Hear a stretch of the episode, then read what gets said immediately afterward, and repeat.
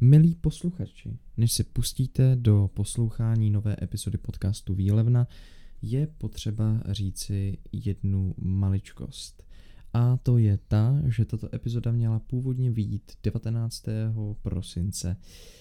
Bohužel, díky mé neschopnosti vychází až nyní, o měsíc později. A proto některé věci, které v podcastu budou řečenou, například, že nevyšla epizoda minulý týden, jsou lehce irelevantní, jelikož epizoda nevyšla už celý měsíc. Co k tomu říct? Epizody budou vycházet normálně, jako každý čtvrtek, teď byla zkrátka dobře menší pauza a toto je epizoda, která měla původně být minulý měsíc, je zaměřená čistě na Polsko a na situaci v něm zhruba někdy do toho desátého prosince. E, situace se od té doby nijak extra nezměnila, e, vláda normálně funguje Donalda Tuska, stejně jak uslyšíte v epizodě, tudíž jste v podstatě o nic nepřišli, co se týče informací. A příští týden ve čtvrtek, konkrétně datum, pokud se nemýlím, osmnáctého prvního vyjde další epizoda, která bude o euru a o tom, jestli bychom ho měli přijmout nebo neměli a jestli to je vůbec relevantní otázka, tak na to se můžete příští týden těšit. Jinak já vám přeji příjemný poslech epizody. Doufám, že máte krásný den, že si ho užíváte s radostí. No a příjemný poslech. Ty Markéta, já to nedám, když takhle tlevíš prostě a tlačíš prostě tu krev do, do těch tváří.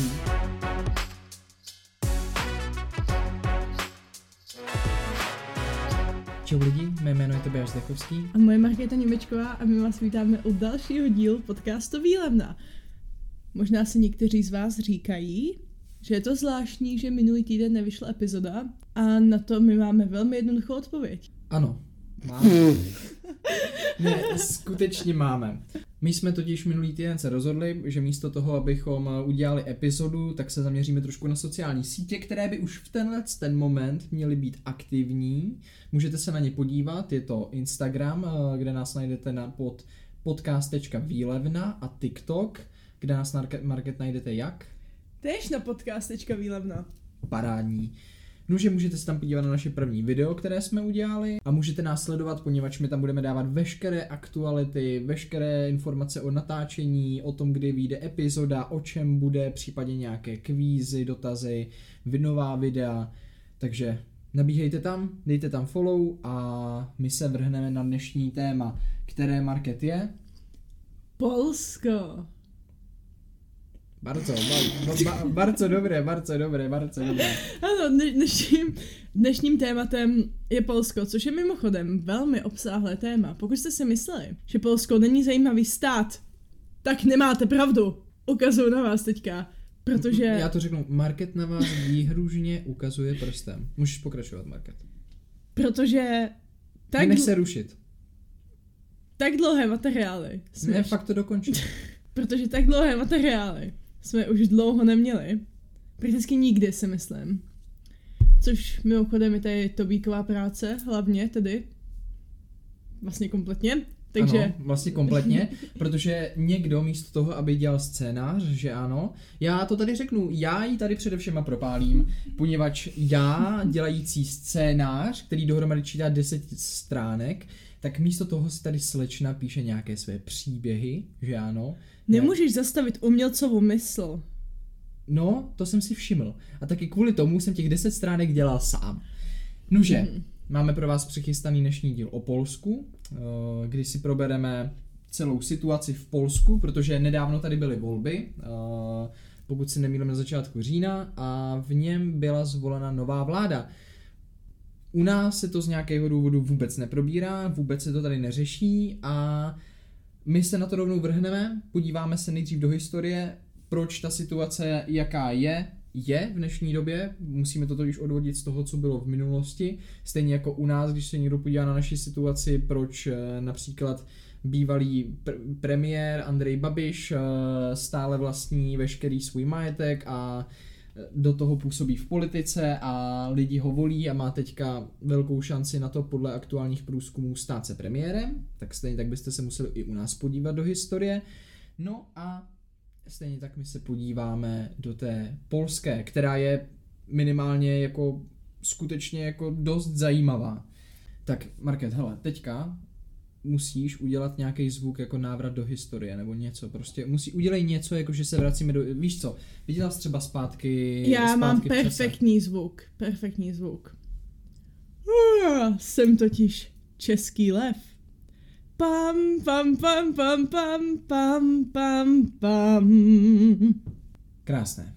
Nuže, vracíme se zpět do historie, píše se rok dva tisíce pět a padá levicová vláda polská, která po hodně velkých průšvihách, když se to budu snažit říct slušně, končí a nastupují dvě nové strany.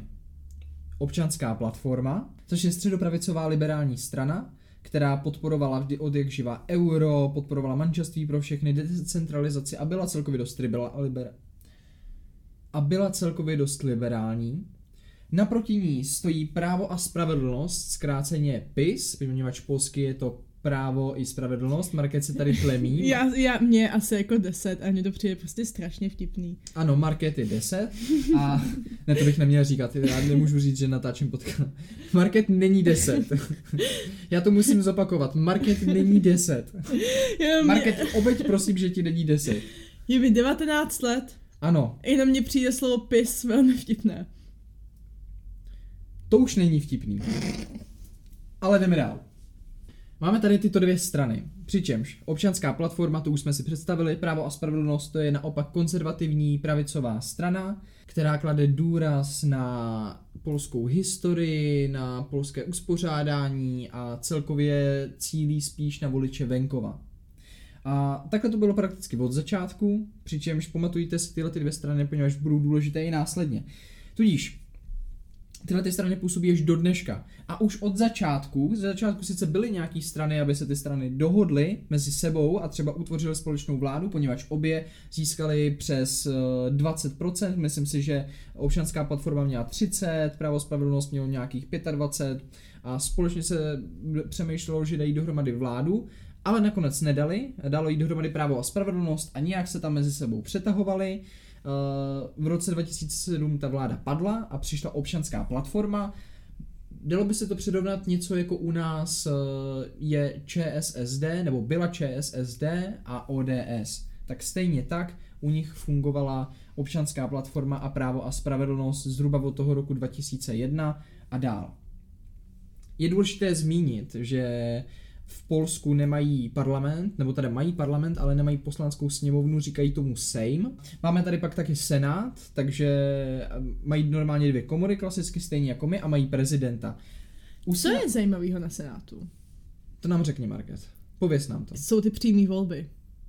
A počkej, ale co to je, jsou ty přímé volby?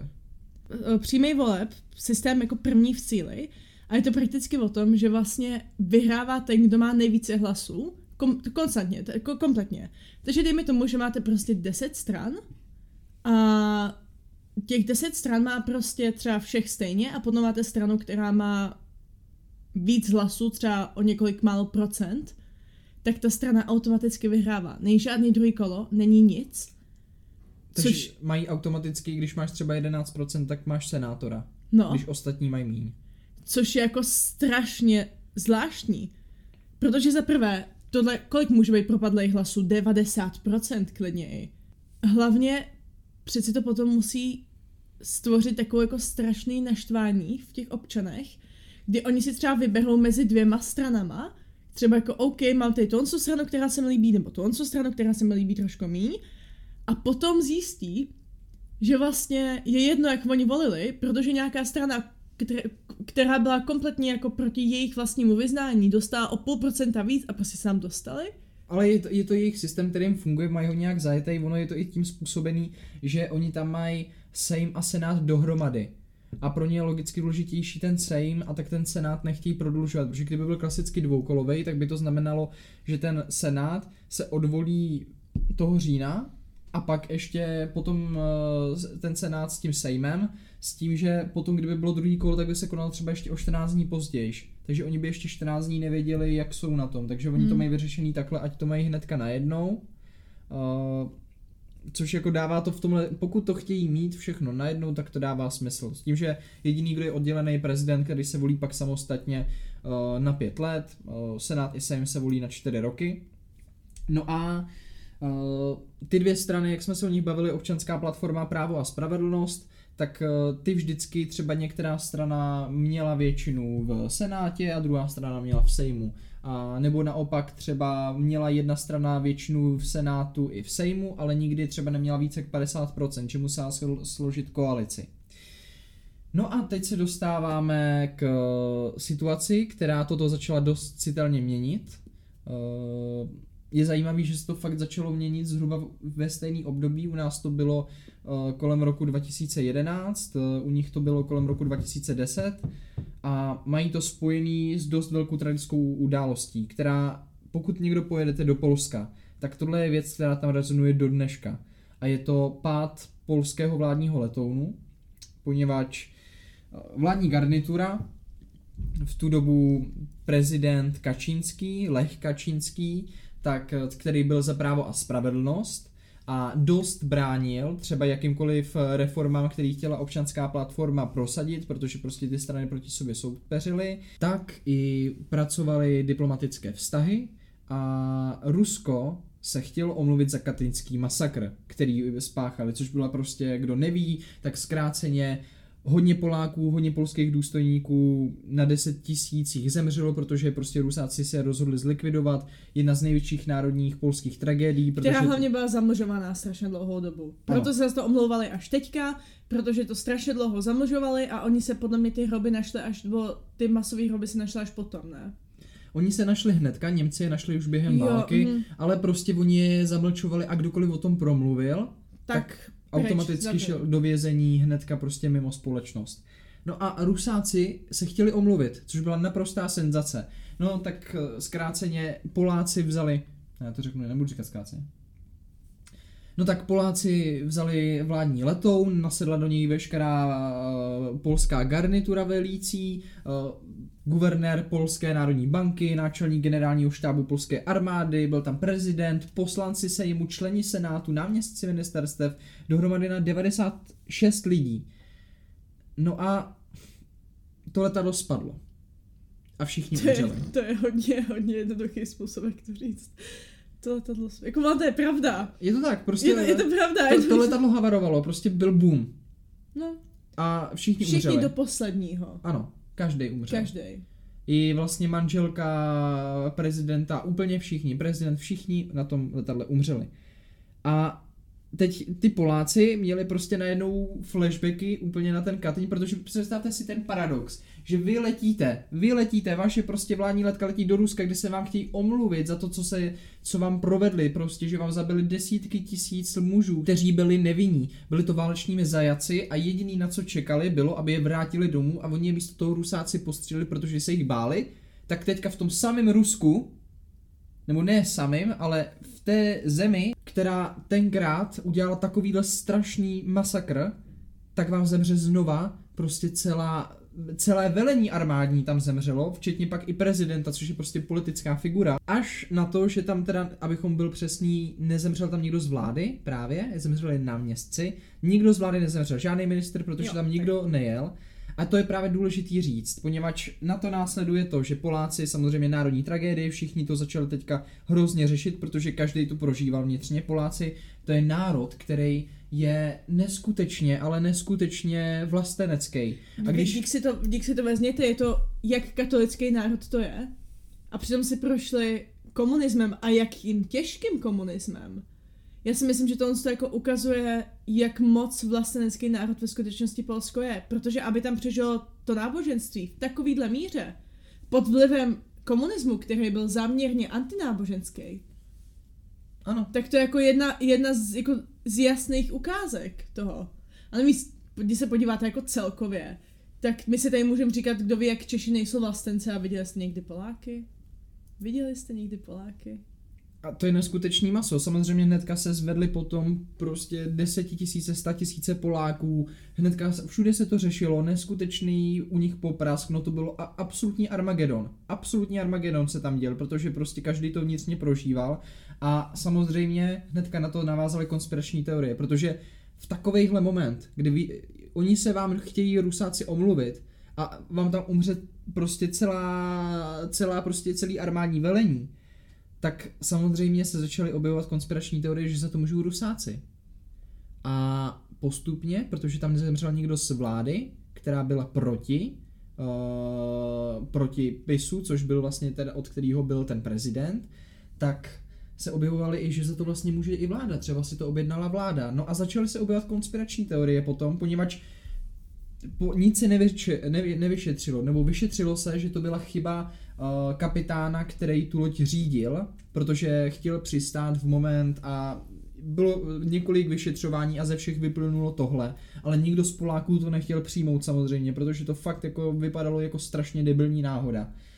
No a to v Polsku rezonuje dodnes, ale extrémně to ovlivnilo volby, které byly hned potom, a ovlivnilo to i následující a následující a pořád se to ovlivňuje a od té doby... Je to něco jako nine eleven v Americe. Jo, jako Myslím si, že září. jo, jako jo. Každý americký kandidát na cokoliv minimálně jednou zmíní jedenáctého září nějakým náhodným způsobem prostě a myslím si, že to, že to můžeme jako přirovnat k tomuhle. Obě dvě to má letadla, obě dvě to bylo velmi traumatizující zážitek.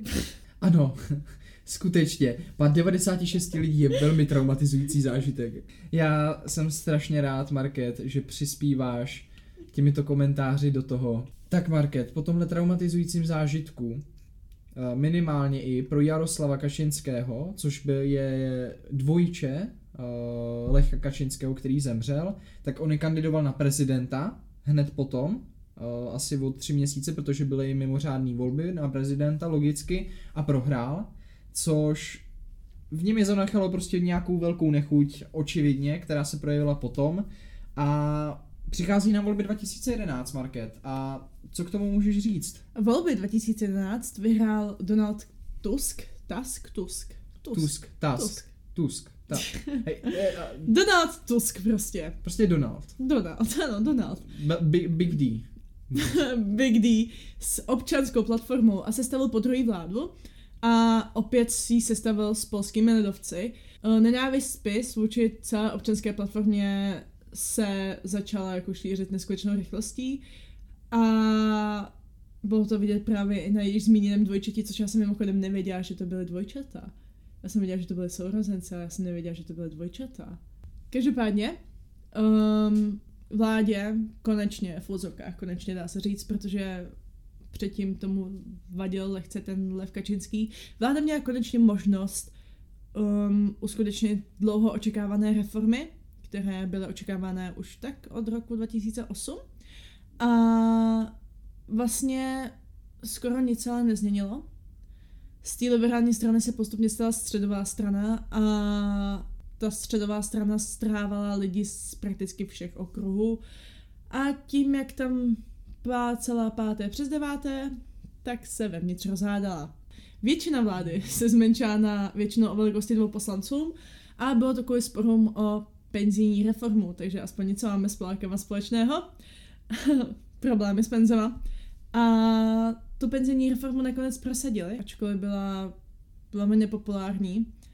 A na tu Tuskovou vládu se sypala prostě hejt, kritika ze všech stran, zprava, zleva, zhora, zdola. No, každopádně popularita klesala, protože finanční krize, že? A narůstala podpora PiS z dřívější podpory Tuska, která byla přes padesát procent v některých průzkumech, se najednou dostali pod dvacet procent, což třicet procent je neskutečně velký skok. A samozřejmě... Ale je potřeba říct, že jenom v některých okresech, že některých jako tohle, okresech. Že jako ta podpora klesla třeba průměrně o deset až patnáct procent, v některých okresech to prostě bylo třeba i o třicet procent. Ano. A um, samozřejmě mě to, je, mě, mě to neskutečně fascinuje, jak podobný ty státy jsou. Byla tam korupční aféra na ministerstvu vnitra, a všechno to bylo propojené s E U, takže to samozřejmě taky nějak pomohlo k tomu, že ta vláda nebyla v úplně nejlepším stavu. A ta nespokojenost v Polsku jednoduše rostla. A v září roku dva tisíce čtrnáct Tusk rezignoval na post premiéra, řekl, že to je kvůli tomu, že jako chce být jmenován předsedou Evropské rady. No, on byl, jako... byl, před, byl jmenován předsedou Evropské rady a místo něj byla zvolena Ewa Kopaczová. Žena, Kopaczová. Kopaczová, Kopaczová. Oni to cé zet čtou jako jo, č. Kopaczová. Ještě tě naučím číst polsky, ty. A řada Poláků to vlastně brala jako, že on je zradil, že vlastně udělali problémy nějaký doma, nebo jsou nějaký problémy doma a on místo toho, aby s nima něco dělal, tak prostě utek. Na to navazují ale volby roku dva tisíce patnáct. Přesně tak. Vlastně tady už se dost projevovalo i to, že Jarosław Kaczyński dokázal naplno využít potenciálu toho pádu letadla. Je otázka, nakolik to bylo cílený, ale prostě ten soucit těch lidí k němu, zároveň s tím, že prostě jeho bratr byl brán jako národní hrdina pro ty Poláky, tak vyrůstal. A vzhledem k tomu, že ta vláda nebyla schopná fakt za osm let existence dva, od roku dva tisíce sedm a byla prakticky stejná vláda, výjima nějakých ministrů, tak nebyli schopni nic prosadit nebo něco změnit a ta země se zmítala v krizi, tak zcela jasně nakonec vítězila PiS, která ale nejenom, že vyhrála v Sejmu, absolutně, kde měla většinu samostatně ta strana PiS. Je to jako kdyby u nás prostě ANO mělo více jak padesát jako prostě procent v tom tom, kdyby ANO mělo samo třeba sto pět poslanců z dvou set, mm-hmm. tak u nich takhle měli dvě stě třicet pět ze čtyři sta šedesát. Ale i v Senátu měli víc. A stejně tak i v roce dva tisíce patnáct zvolili si Poláci prezidenta, který byl taky zapis Andrzeje Dudu, který byl... Nešišlám, ale oni takhle to čtou, protože oni nemají řel, je to Andrzej Duda, prosím vás, nejsem Jindřich Šídlo, čtu normálně. A... Aha. Promiň. A... který byl taky zapis a zkrátka dobře, měli na jednu stranu ve vedení, která ovládala všechno. Vlastně všechny ty ty mohla, jakýkoliv zákon, který chtěla prosadit, tak prosadila sama, protože absolutně nikdo jí v tom nebránil. Senát jí nebránil, protože ovládala Senát, Sejm jí nebránil, protože ovládala Sejm a většinově a nebránil ani prezident, který to automaticky protlačil. Dříve třeba právě to, co bránilo té občanské platformě něco prosadit, byl ten Kaczyński, Lech Kaczyński, dokud byl naživu, protože zkrátka dobře, on, když chtěl něco zamítnout, tak prostě to vetoval a Poláci, nebo ta vláda to musela třema pětinama sněmovny prosadit. A to ona neměla. Když to tady, uh, to nebylo už potřeba, protože oni toho svého vlastního prezidenta měli, který jim ty zákony schválil a nemuselo, nemuseli prostě se s ním nějak dohadovat. No a teď přichází na řadu ta smutná část, poněvadž uh, PiS začíná vládnout. Na jednu stranu se mu daří krotit krizi, všechno, co chce, prosadí, jde to jednoduše. Na druhou stranu. Ano. PiS je velmi konzervativní strana. To si myslím, že jako každý člověk, který někdy slyšel o Andr- Andrzejovi, Andrzejovi, prostě o Dudovi. Prostě bude to takový... Budeme, když říkáme Donaldovi Big D, tak tohle musí být Big A. Prostě Big A. Každý někdy o něm slyšel. Takže taky někdy každý slyšel například o jeho názoru na homosexualitu, kde členové strany nejen odmítli pride pochody, ale vyloženě označovali homosexuály za zvrhlíky. A jako nebylo to systematický, že by se homosexuálové systematicky nějak, a neděje se to tam, ale... To, že prostě ta strana nemá ráda a když je u moci, tak je to vidět. Je to vidět, protože prostě se k tomu tak jako ty členové... A nebojí se to jako vyjadřovat na hlas. Nebojí se to vyjadřovat na hlas. PiS vlastně okamžitě si začal hnedka po nástupu upevňovat tu moc, to jsme řekli. Jediný, kdo mohl ohrozit vládu PiS, byl ústavní soud. A tady začíná dost citelný spor, uh, clash, prostě velký fight mezi Evropskou unií a Polskem. Clash máč... of the stars. Přesně tak. Proto... Clash of the stars. Dobře. Uh, protože PiS přijal soudní reformy, který, ono se to zní strašně krásně, že soudní reformy, ale prakticky to znamenalo, že polské soudy se dostaly pod kontrolu vlády. Jo, můžeme si vzít příklad. Ministr vnitra získal třeba řadu pravomocí, stal se nejvyšším státním zástupcem, zároveň k tomu, že je ministr, zároveň dostal možnost odvolat kdykoliv předsedy jakýkoliv soudů a půl roku po jejich jmenování to mohl udělat bez jakýhokoliv důvodu. Prostě pokud ten první půl rok cokoliv prostě udělal, něco, co se mu nelíbilo po tom, co ho jmenoval, tak mohl prostě propustit jen tak, jen tak, nemusel uvádět ani důvod. A i když už ten důvod uváděli, tak vlastně mohl být jakýkoliv. A nikdo prostě vám na to neměl co říct, protože prostě ta vláda měla nějakou byla opozice, ale neměla jako jak ta opozice se proti té vládě prosadit. Také ministr vnitra získal pravomoci například v rámci jakéhokoliv disciplinárního řízení, do kterého mohl zasahovat. Přičemž disciplinární řízení myšleno někoho, kdo je třeba ze státní správy, takže najednou ministr vnitra mohl zasáhnout, pokud nějaký soudce chtěl vyšetřovat někoho ze státní správy, někoho z veřejných služeb. Což samozřejmě ty soudy eliminovalo a nějaký snaze třeba proti té vládě zasahovat, pokud by dělala něco nelegálního. Byly řízeny dvě komory. Komora pro mimořádnou kontrolu veřejné záležitosti, která řešila volba referenda a jejich platnost a mohla je kdykoliv zrušit. Samozřejmě měla pod palcem vláda.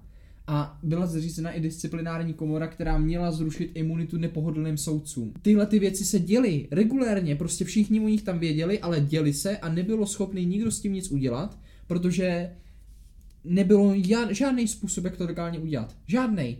A PiS tu podporu měl u té veřejnosti, protože ty lidé tomu věřili, už nechtěli prostě žádný sliby od Občanské platformy, chtěli dělat chtěli rychlý razavní kroky a to ten PiS dělal. A mezi tím postupně opevňoval svoji moc tím, že persekuoval všechny ty soudce.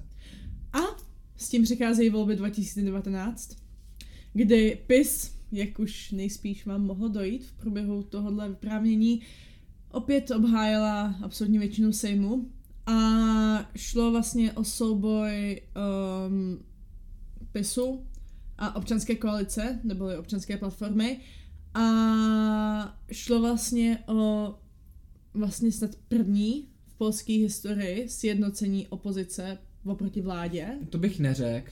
Ne. Jako větší už sjednocení. Větší sjednocení. Ano. To zní líp. O první větší sjednocení opozice proti vládě a druhou protivládní koalici složila čistě jako levice. A já bych chtěl podotknout, všimněte si ty fakt korelace s tím, jak to máme u nás. Mm-hmm. Proti Andrejovi Babišovi, polovina společnosti, nebo více jak polovina, tady to bylo ještě víc, tady to bylo půl na půl. Tady půlka společnosti chtěla PiS, půlka společnosti absolutně nechtěla. Zhruba nevím, šedesát procent z průzkumů, co byli v roce dva tisíce šestnáct sedmnáct, jako si mysleli Poláci, že mají ohroženou demokracii, to podobný bylo tady u nás. To je fakt neskutečný, jak my jsme strašně podobní v tomhle. No, každopádně ve volbách tratila spíš ta opozice a ty volby měly o jedenáct procent vyšší účast než jakýkoliv předchozí volby. Byla to nejvyšší volební účast od pádu komunismu. Na to navazuje snad jako nejdůležitější informace z tohohle a to je to, že Big A um, vlastně si obhájil svůj post prezidenta Polska ve volbách v roce dva tisíce dvacet, kam se dostavilo šedesát osm procent obyvatel. A jenom chci upozornit, to je jako nejvíc, co kdy dorazilo. U Poláků bylo tradiční kolem padesát procent, čtyřicet šest procent, čtyřicet pět procent účast ve volbách a fakt od toho roku dva tisíce patnáct to stoupá raketově. V roce dva tisíce devatenáct šedesát jedna procent. dvacet dvacet, šedesát osm. šedesát osm. A od té doby to jenom roste nahoru. To fakt u nich není. Jestli my jsme se tady stěžovali někdy na šedesát procent, padesát šest procent účast, tak to u Poláků bylo absolutní maximum. To je neskutečný, jak od té doby se vlastně od toho roku třeba dva tisíce deset, fakt od toho pádu letadla, se postupně zvedá ten zájem o to aktivní dění, kdy se to neustále ta situace v Polsku vyhrocuje a víc a víc a Poláci se stavějí proti sobě prakticky. Je, jako ten národ to na jednu stranu strašně sjednotilo a na druhou neuvěřitelně rozdělilo. A teďka tam přichází a díky tomuhle jste možná hodně z vás slyšeli o Polsku, vlastně ve zprávách a tak. Um, v roce dva tisíce dvacet jedna začal vlastně platit takový jeden hezký zákon, no hezký, nehezký zákon, který se vlastně postavil přímo proti názoru ještě tehda, teďka, já bych řekla západu, ale když se podíváte na to, co se teďka děje v Americe, tak zakázali se potraty. Ano. Jednoduše, zakázali se potraty a byly, jsou povoleny pouze, pokud je ohrožen život či zdraví ženy, nebo v případě důsledku trestného činu. Takže třeba to, co je pro nás tady samozřejmost, to, že si tady ženský můžou normálně dojít na potrat, tak v Polsku už se nemůže. A jsou hodně častý případy, že ženský jezdí na potrat například do České republiky. My jsme pro ně takový letní letovisko na tohleto, by se hmm. dalo říct. A jsou i jako organizace, které tohleto podporujou, který jako nebo se starají o to, aby ty ženský měly možnost jako potratit. A tyhle ty všechny věci dohromady, ty soudy, Uh, i přesto, že P I S nějakým způsobem dobře fungovalo pro ty lidi, uh, tak ty, to omezení těch soudů, tedy jako náznak tý totalitního řízení, toho, že se zakázaly potraty, že prostě boj proti homosexuálům, že upevňování postavení církve, tak tohleto všechno dalo za následek fakt velký hýbnutí té společnosti, který pak definitivně přišlo v roce dva tisíce dvacet tři. A to bylo u letošních voleb, kdy ta situace byla extrémně, ale extrémně vyhrocená. Kdy, když to srovnám s rokem dva tisíce pět, kdy prostě ty Poláci jako všichni to vedli nějaká, byly tam emoce, kdy to začínalo, ten souboj Občanská platforma versus P I S, a teďka, kdy oblíbeným sloganem například opoziční, opozičních demonstrací, které nepořádaly přímo opozice, ale jako lidé opozičního slíbení, bylo jebač P I S. Což snad ani nemusím překládat. A víš co? Mně se to líbí.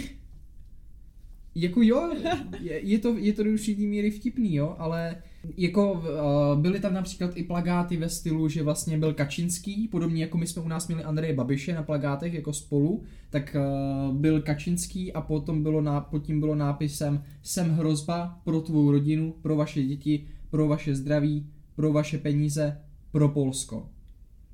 Kdy prostě už regulárně si tam na sebe nadávali, říkali, že jsou vzájemně hrozba ohrožení společnosti. P I S také vlastně nějak nešetřilo Tuska, který se znova postavil do čela vlastně opozice, a bylo to, tenhle ten rok to bylo fakt neuvěřitelný clash proti sobě, kdy zase se byl proti sobě dávný prostě odvěký nepřátelé Kaczyński, Tusk. Já si to představil jako nějaký am, prostě anime souboj.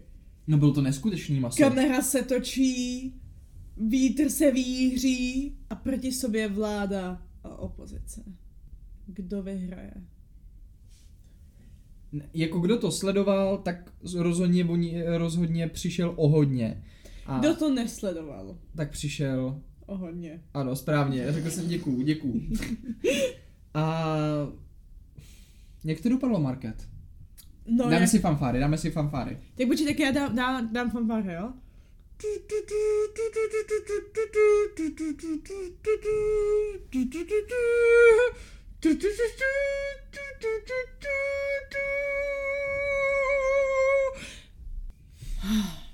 Já jsem tak strašně rád, že my nejsme seriózní podcast. A můžu říct, že vyhrál Právo a spravedlnost. Aha. Teď jsem vás nachytal. Já jsem si vás dělal legraci. Ano, vyhráli, vyhráli. Ale na druhou stranu je potřeba říct, že nema, nemali, že neměli, ano, říkám to už správně, a nemají většinu. A přestože jim dal Andrzej Duda, a the Big A jim dal uh, šanci sestavit vládu, i když neměli absolutně šanci, měsíc to tady takhle zdržovali, tak uh, nakonec vládu teďka asi týden zpátky sestavila Občanská platforma, která opět je u moci a má šanci ty věci měnit. Má to velký plus v tom, že ta vláda bude stabilní, protože má dvě stě čtyřicet osm poslanců, opozice má dvě stě dvanáct, uh, přičemž je to složený z pěti velkých celků, který jsou Občanská koalice, uh, nebo tří celků, Občanská koalice, Třetí cesta a Levice. Je to zase od roku dva tisíce pět poprvé, co je Levice mimochodem u vlády. No a v opozici je teda Aliance, Sjednocená pravice a Konfederace, pod kterými jsou P I S i uh, další strany, a Konfederace, to je vlastně sjezd uh, ultrapravicových prostě Poláků. Nová naděje, Národní hnutí, Konfederace koruny polské, takové takové hezké strany.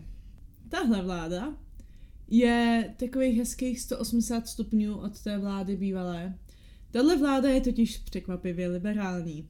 Sama se nikdy divím, že se to jako v Polsku něco takového vlastně objevilo. Ale nejenže oni, na rozdíl od předchozích vlád, nejsou proti homosexuálům, oni by byli dokonce pro zavedení homosexuálních sňatků, respektive se to snaží prosadit. Když už jsme u toho, tak já teďka si to nemůžu, nemůžu si to odpustit. Právě teďka vyšla zpráva, že papež František um, nechává kněze, který chtějí, aby dávali své blessings s homosexuálním manželstvím. Je to nová zpráva z dneška, dvanáct hodin stará. Hustý. Hmm. Takže vlastně tři dny stará. Takže jo, my to vlastně natáčíme. Ano, to tři dny stará. Chtěli jsme říct, že v pondělí, vy už o tom samozřejmě tři dny víte, že v pondělí je to je prostě nová zpráva. zpráva. Ano. ano. Takže a nejen tohleto, nejen, že to je homos, ale celkově oni jsou prakticky jako strašně překvapivě liberální, což samozřejmě si získává podporu nejen západu, ale i těch mladých, mladých obyvatel Polska. Ne, tak jako je to, je to prostě, řekněme fakt, souboj těch kultur, no, těch v tom Polsku, že tam to není postavený na pravici a levici. Tam jako levice neznamená jsem pro stát, pravice jsem pro člověka. Tam ale... je to ka- katolík, a nebo, nebo... A ani ne katolík, no, ale... Ne, ne, nábože, náboženství, ne, konzervatismus? T- tak tam většina věří, tam to je většina je náboženských, tam to je spíš o tom jako jsem pro ho- sňatky homosexuálů, nejsem pro sňatky homosexuálů, jsem pro potraty, nejsem pro potraty. Liberalismus, konzervatismus? Jo, v podstatě jo, tam oh. se dělí spíš na tohleto.